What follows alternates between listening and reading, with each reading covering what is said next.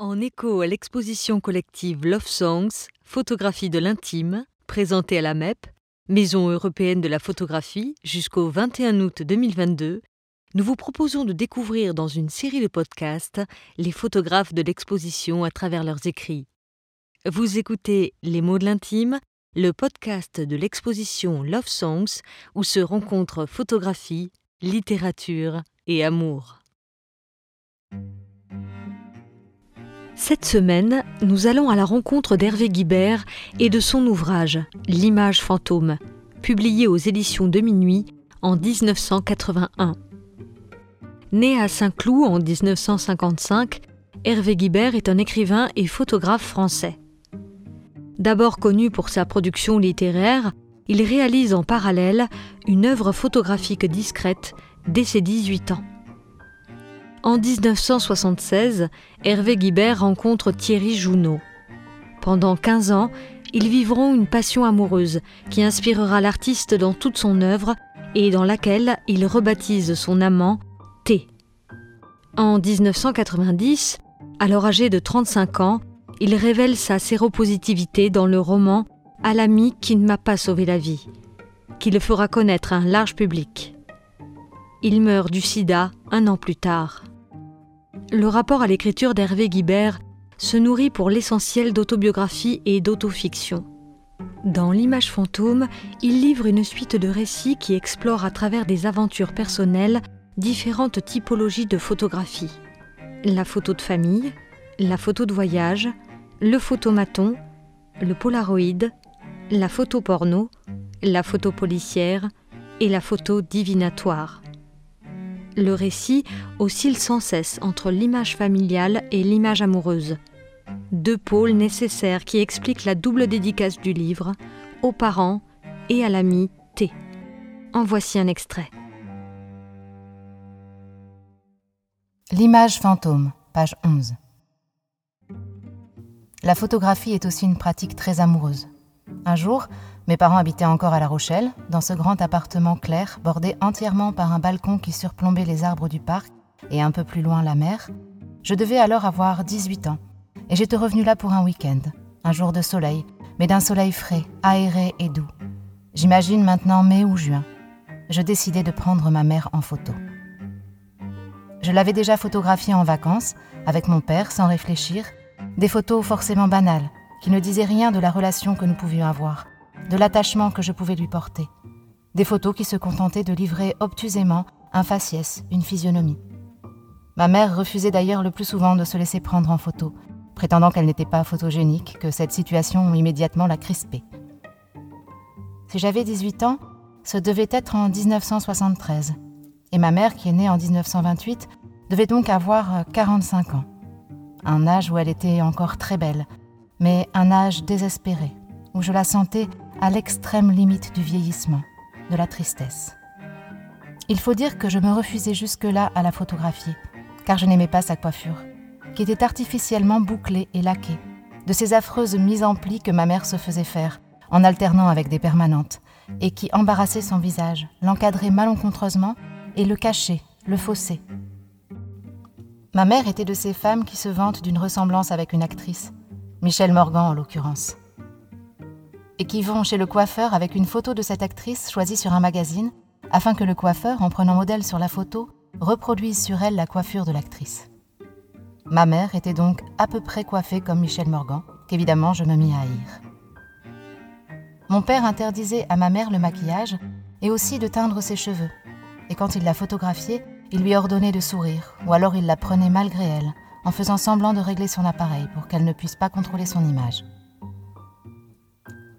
La première chose que je fis fut d'évacuer mon père du théâtre où la photo allait se produire, de le chasser pour que son regard à elle ne passe plus par le sien, et par cette demande d'apparence, donc en fait de la libérer momentanément de toute cette pression accumulée pendant plus de 20 ans, et qu'il n'y ait plus que notre connivence à nous, une connivence nouvelle, débarrassée du mari et du père, juste une mère et son fils. N'était-ce pas en réalité le décès de mon père que je voulais mettre en scène? La seconde chose fut de délivrer son visage de ce fatras de coiffure. Je lui passai moi-même la tête sous le robinet accroupi dans la salle de bain, afin que ses cheveux défrisent, et je plaçais sur sa tête une serviette afin que ses épaules ne soient pas mouillées. Elle était en combinaison blanche. J'avais essayé plusieurs robes anciennes, dont le souvenir remontait à l'enfance. Par exemple, cette robe à volant bleu, à pois blanc, qui est associée à un souvenir de dimanche, de fête, d'été, de plaisir. Mais soit ma mère ne pouvait plus rentrer dans la robe, soit la robe me paraissait de trop. Prendre trop d'importance, être trop voyante, et finir par cacher encore ma mère, mais dans un sens contraire à celui de mon père, alors que toute tentative, rétrospectivement, consistait à la dénuder. Je peignais longtemps ses cheveux blonds mi-longs pour qu'ils soient absolument raides de chaque côté de son visage, sans volume, sans flou, en laissant apparaître la pureté des lignes, son nez long et droit, ses maxillaires bien effilés, ses pommettes hautes et pourquoi pas, même si la photo devait être en noir et blanc, ses yeux bleus. Je la poudrais un peu d'une poudre pâle presque blanche. Puis je l'emmenai dans le salon, qui était baigné de lumière, de cette lumière douce et chaude, envahissante, reposante de ce début d'été. Et j'arrangeai un des fauteuils blancs parmi les plantes vertes, le figuier, les caoutchoucs, de travers afin que la lumière tombe plus doucement sur lui. Et je baissai un peu le store pour atténuer l'intensité lumineuse qui risquait de gommer, d'aplanir le visage. J'enlevai aussi du champ probable de la photo toutes ces choses présentes mais distrayantes, comme cette table en plexiglas sur laquelle reposaient des revues de télévision. Ma mère était assise dans ce fauteuil avec sa combinaison et sa serviette sur les épaules, et elle attendait, droite, mais sans aucune raideur, que j'ai fini la préparation. Je remarquai que ses traits s'étaient déjà détendus, comme ces petites rides qui menaçaient de pincer sa bouche avaient tout à fait disparu.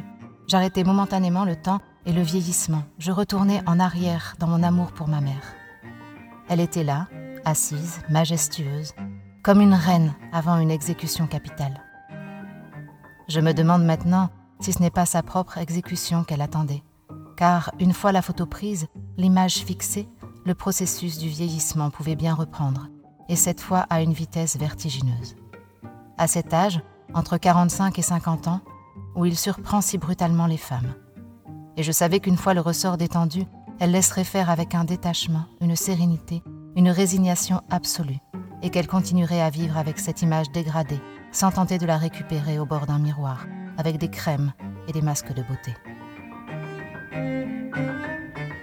Je la pris en photo. Elle était à ce moment au summum de sa beauté, le visage totalement détendu et lisse. Elle ne parlait pas. Je tournais autour d'elle et elle avait sur les lèvres un sourire imperceptible, indéfinissable, de paix, de bonheur, comme si la lumière la baignait, comme si ce tourbillon lent autour d'elle, à distance, était la plus douce des caresses.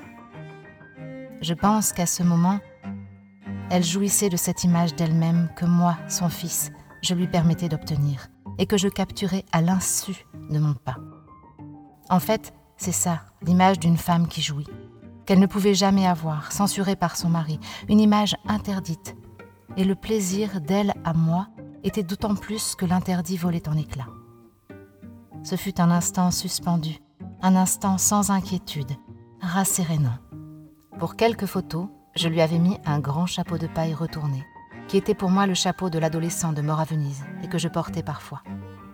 De surcroît, peut-être, je projetais ma propre image sur celle de ma mère et l'image de mon désir, l'adolescent. N'était-ce pas aussi une confidence que je lui faisais endosser?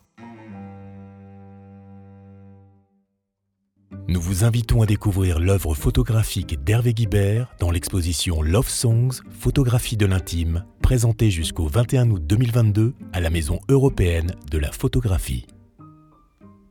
Merci d'avoir suivi Les mots de l'intime, notre série de podcasts en écho à l'exposition Love Songs, où littérature et photographie se rencontraient sous le signe de l'amour. En espérant que cette écoute vous aura donné envie de découvrir l'exposition ou à l'inverse prolonger le plaisir de votre visite, nous vous invitons à partager ces podcasts avec vos proches. À bientôt à la MEP.